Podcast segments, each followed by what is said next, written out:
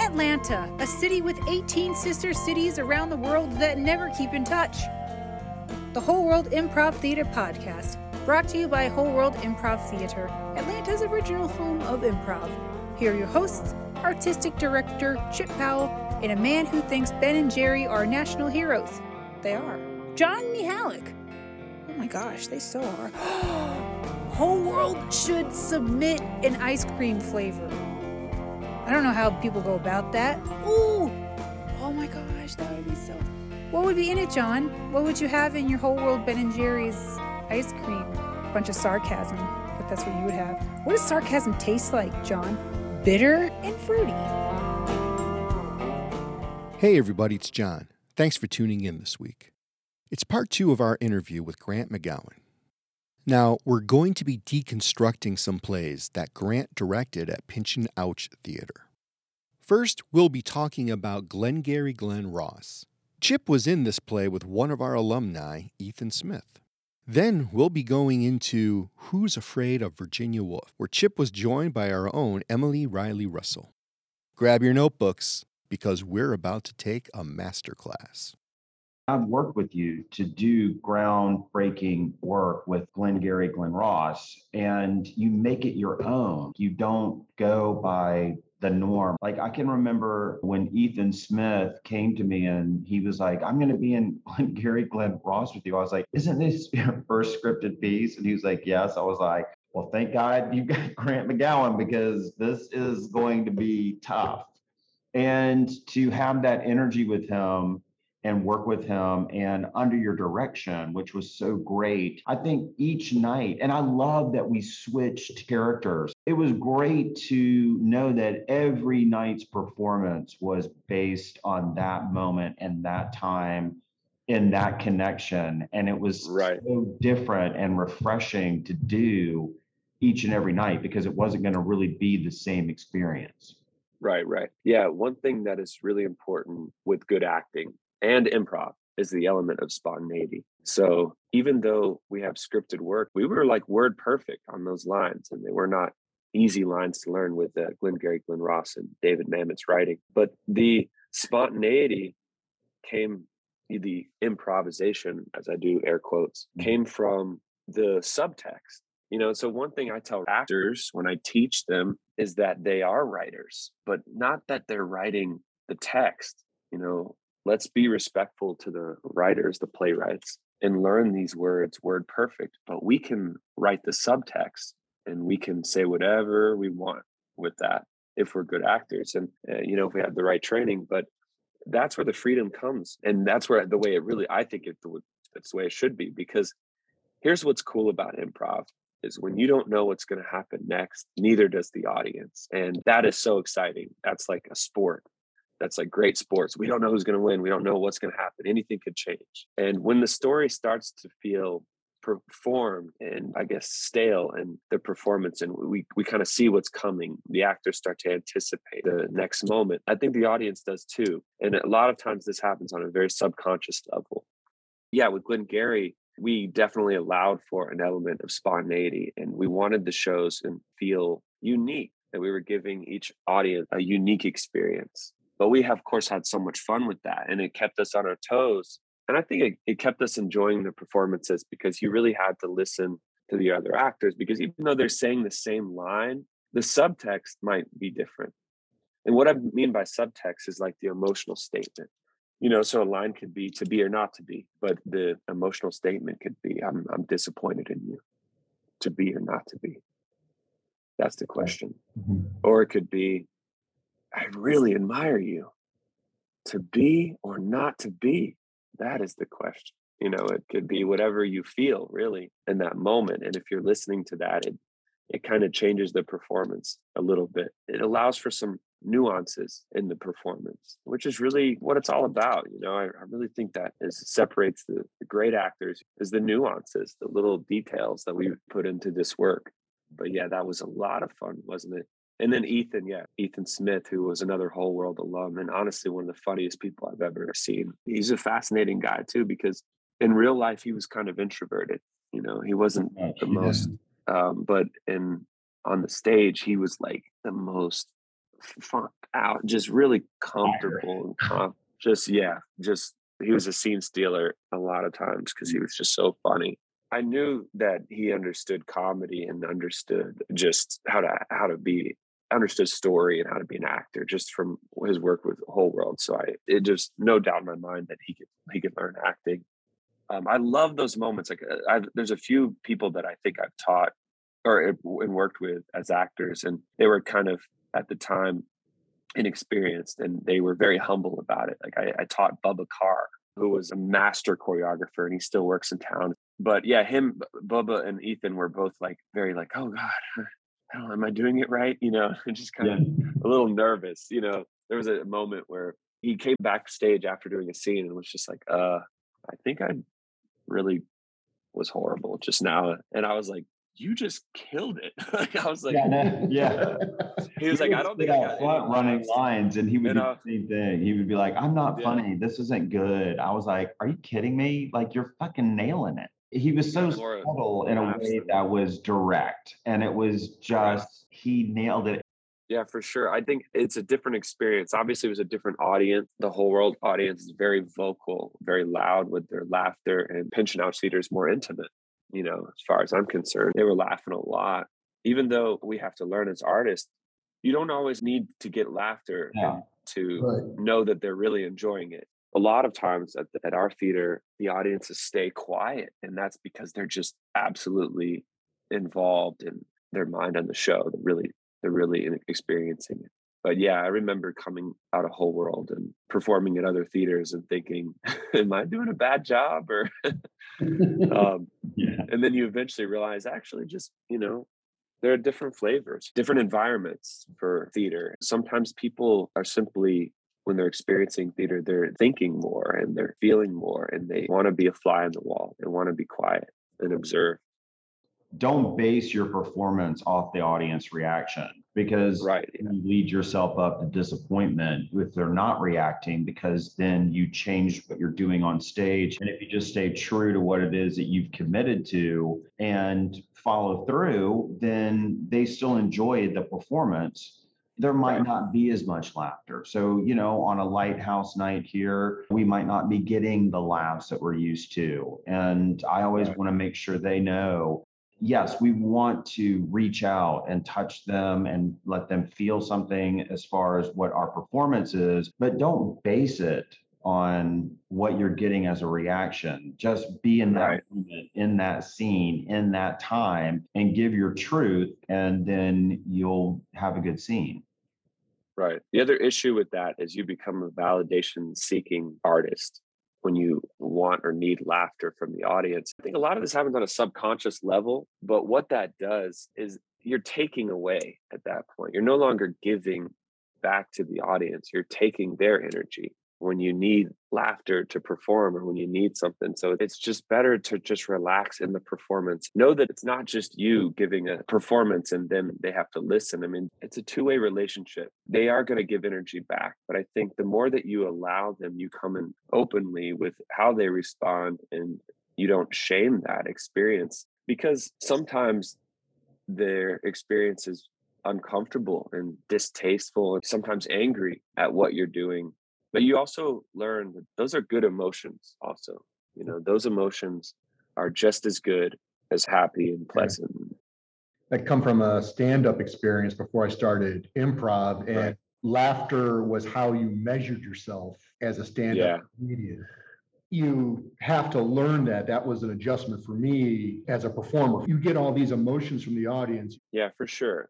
I think what I try to do these days as a performer and a director and producer is just allow the audience to experience the work how they want to experience it not try to control or manipulate them and be like you have to listen to this or you have to laugh at this but be open to their experience. I just want them to keep coming back you know? I mean you don't have to like everything at pinch and ouch theater you don't have to love everything. Some of these stories i mean as, when i was doing stand-up comedy and and another reason I did that was because I was fearful of it. I seemed I was terrified, but I did it for a while. Eventually, I did it long enough that I became pretty good at it. But I started to not want to make the audience laugh. Like I started to enjoy the silent moment, and at some point, I wanted to do drama. I think I recognized that there are other emotions than just laughter, sadness and um, and love and compassion and fear and anger and all these emotions that we experience and we give the audience. And it's about the story. Mm-hmm. You know, mm-hmm. if you're telling a story about racism, you don't necessarily need or want the audience walking away feeling happy. And how how funny is that? No, you. I mean, it, you sometimes want to leave them feeling angry and uh, uncomfortable, and that can be great work. Also, there's so much. It's it's so good. And I think when once you realize like everything's good, it's just what in terms of the emotional gamut you know everything's good everything's fair game to work with as an artist. Then the question is just what story do i want to tell today? I have different moods. Sometimes i just want to do stupid stupid comedies and we've done some of the dumbest shows that are just funny to me you know that, that with the stupidest premises. I mean there's many reasons to be an artist okay? And i yeah. think there's no right reason to be an actor i think or a performer but you know sometimes it's about you and that's fine. Like it's sometimes fine to do a work for yourself because I just enjoy this. This is just fun to me. Other times it's about the audience, and you know, like this is a story that needs to be told. They need to experience this, and it has a community or impact, perhaps. And then other reasons is just the money. I mean, there's nothing wrong with that.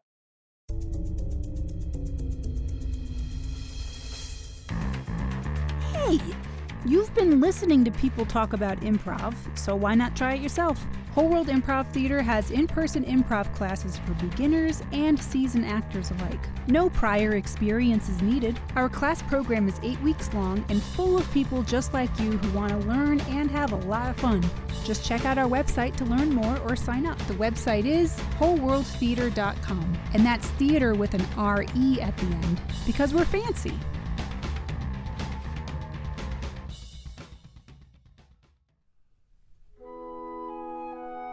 Major support for Whole World Improv Theater is provided by the Atlanta Mayor's Office of Cultural Affairs, the sweetest smelling office of cultural affairs in the world.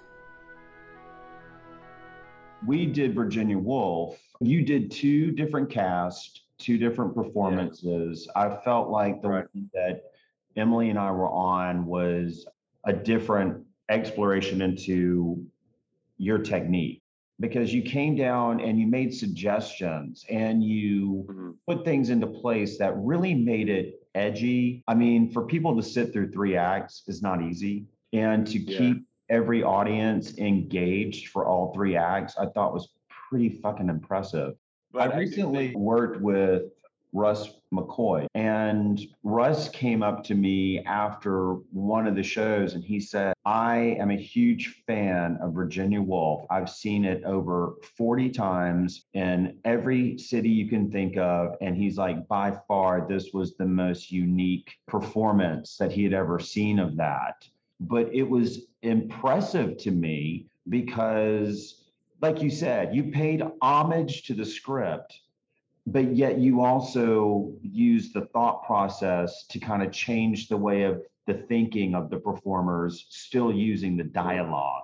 And i thought that yeah. was so amazing. It was like the best ride ever and i loved it. Well here's my approach to theater. So you usually start with a piece of writing or as an improv you don't. But the work should always adapt to the people that are working on it if everybody's bringing something within themselves that's unique, their unique truth, so to speak, to the work. And that's what we did with that show. We really put your personalities into it, like your creativity into it. Here, you guys are both these great improv actors, and you have this chemistry, and we tried to incorporate that into the work. Also, what I try to do is kind of i guess give balance to whatever the writing is. A lot of times people read a play as a director and they say oh this is what it is you know? It's like clearly an argument scene. Let's make it a bigger argument. Characters are yelling fuck you at each other. It's like well let's have them break something you know? It's like they want to give that moment muscle but i often look for balance you know? I look for well let's maybe play the opposite emotion and see how that works or at least let that be on the table because that's when I think you really get balance and dynamics in a performance when the the lines are not taken literally. That play especially because that is about a married couple and they really have a lot of emotional baggage a toxic relationship if you will. They're just giving each other shit all night getting drunker and drunker by the minute and um, really taking the gloves off.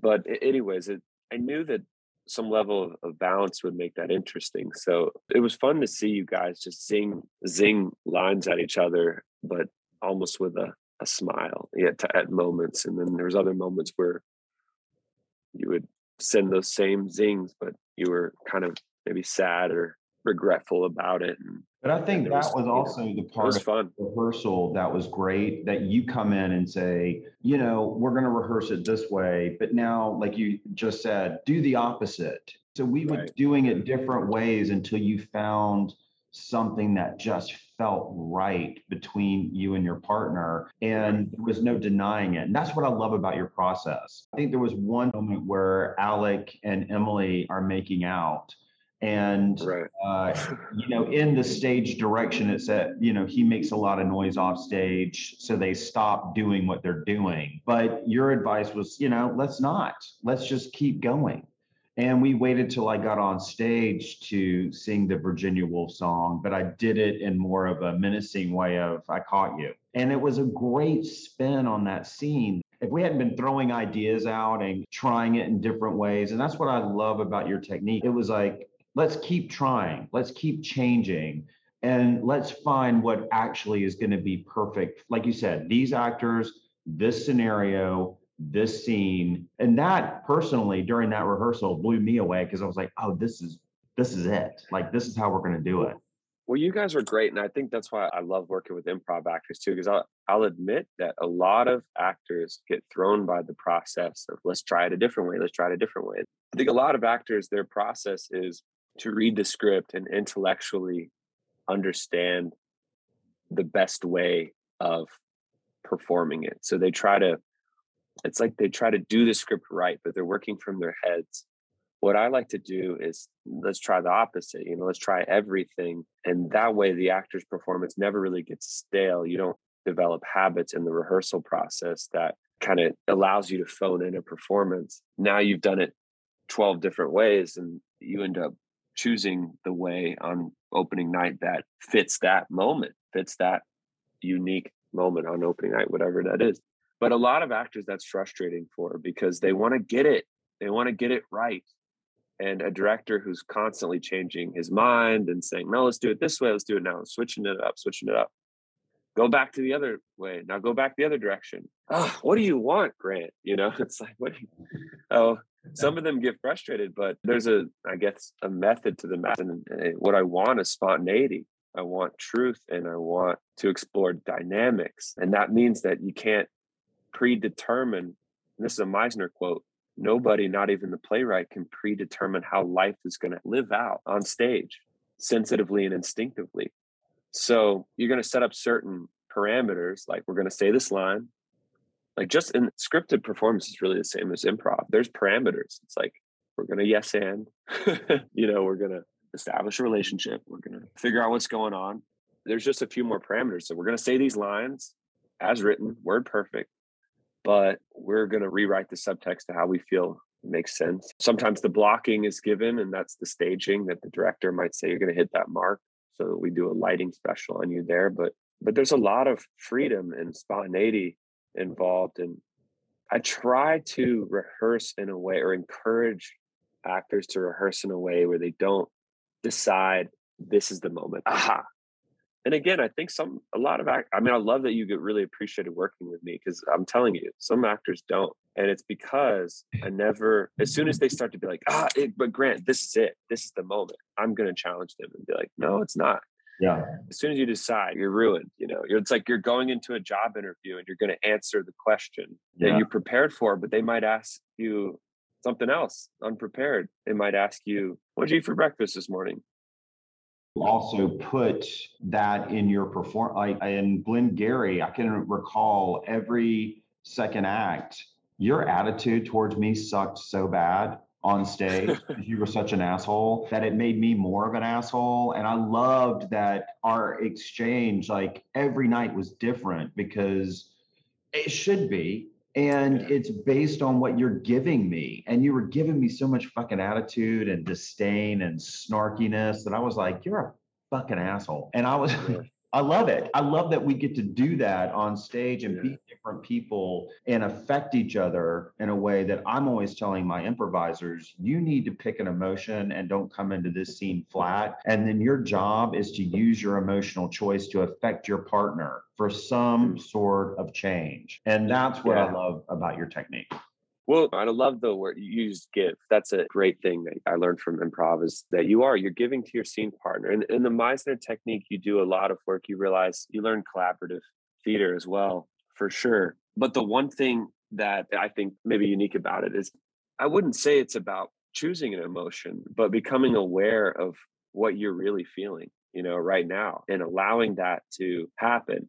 So one thing I realize is a lot of artists try to create conflict. They try to force it and they try to provoke mm-hmm. instead of becoming aware of what already is really happening. There's conflict everywhere. There's conflict in this moment, you know, right now between us. There's conflict, at, you know, and once you become aware, there's conflict in the world today of that and just use that. I mean, that's realism that I think is where a lot of great acting comes from the truth of the moment, what's really happening here. And I think you can bring that into improv also. You know, a lot of times with the improv scenes, like actors, they do want to be funny and they, they end up being like really quirky. And I think a lot of times saying too much. Some mm-hmm. of the strongest choices are just when an actor grounds the scene and plays it like really reacts emotionally to it in a very real way. That ends up being so funny also because they're bringing an emotional energy to it that's authentic and that grounds the scene. Del Close wrote that great book, Truth and Comedy. The truth is sometimes so hilarious. And then often as improvisers, we come backstage, we're like, I don't, I don't know. What did I do? I don't even, why were they laughing? It was like you just reacted to that in a real way. That's the kind of stuff you learn with the Meisner technique is really how to become mindful and aware and expressive with your real emotions, how to find conflict that is already happening, and then how to put yourself under an imaginary set of circumstances and how to use your imagination. The last thing I'll say about the technique is that we do really work on your imagination and developing that, and that can mm-hmm. be practiced. And an actor that has a vivid imagination or improv improviser that has a vivid imagination is a very good artist because you can take whatever the audience gives you, make it something creative um, you know make it something interesting that is like the best wrap up we've had on all of our education series ever i mean that was really a great summary of what it is Sweet. Um, hey, you know, in wrapping up, tell our listeners where they can go to get information about Pinch and Ouch and classes. Yeah, well, right now we are working out of a studio in Kirkwood. It's a small theater, and we have a website.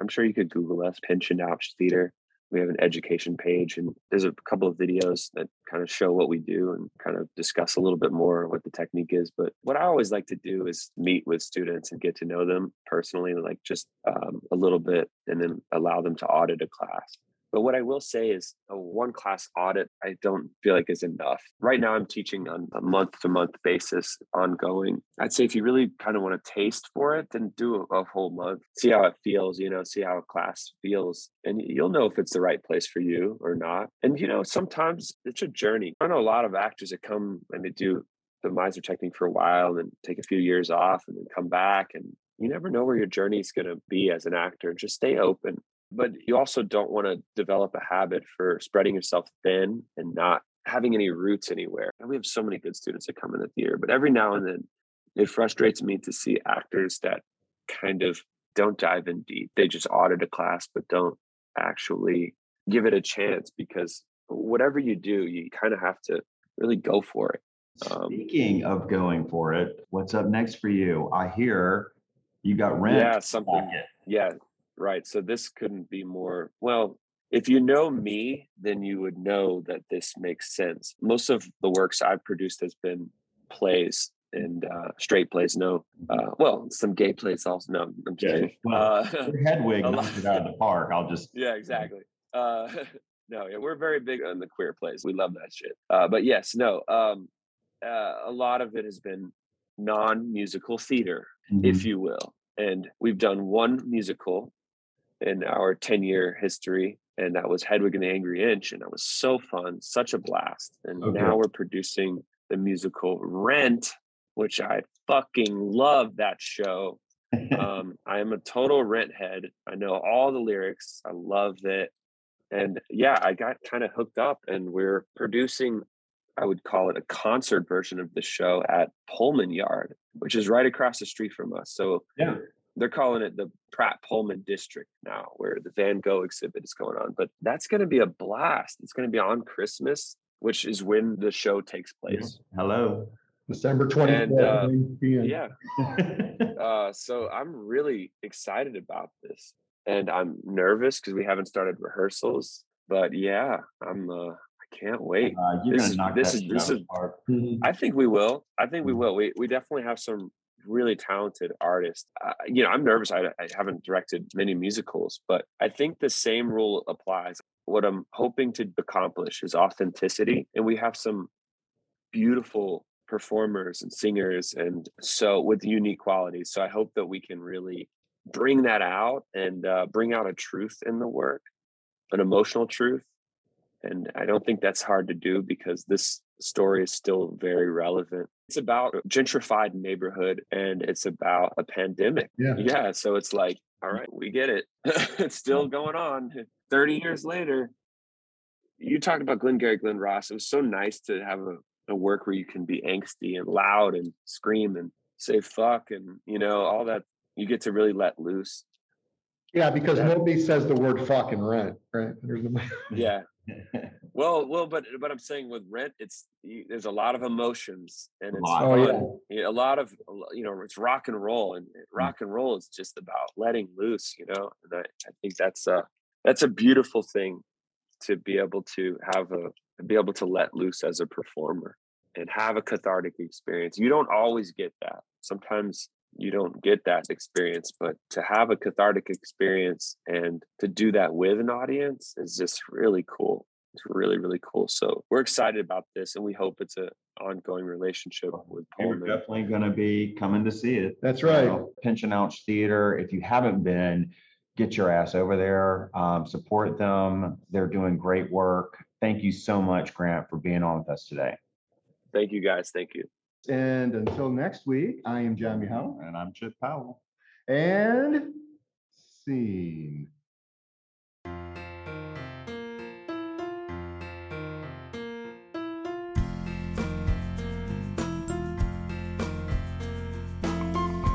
Thanks for listening to the Whole World Improv Theater Podcast, a podcast with more facts than an hour of Fox News. The Whole World Improv Podcast is a production of Whole World Improv Theater in association with Headspace Industries. The executive producer, writer, and tender of the Secret Improv Garden is Chip Powell. The producer, writer, and IT specialist is John Mihalik. IT. So you turn your computer on and off? Original music by the Gentle Readers. Our social media maven is Bethany Rowe. Please help support this podcast by liking, subscribing, and leaving us a review. At this point, like two out of three, come on, like please? Whole World Improv Theater is a 501c3 nonprofit theater. Please support by donating at our website, wholeworldtheater.com. And remember, it's tax deductible. If you need to save money, not giving it to the government is a great start. Additional writing and voiceover from me, Kate Arlo. And coming to find out, having some kind of dental problem or jaw problem or acquiring a staph infection, MRSA, on your face is not at all conducive to being a voiceover person. I can I can still barely open my mouth, so I'm sorry. I'll be back with more kookiness coming couple weeks, I hope.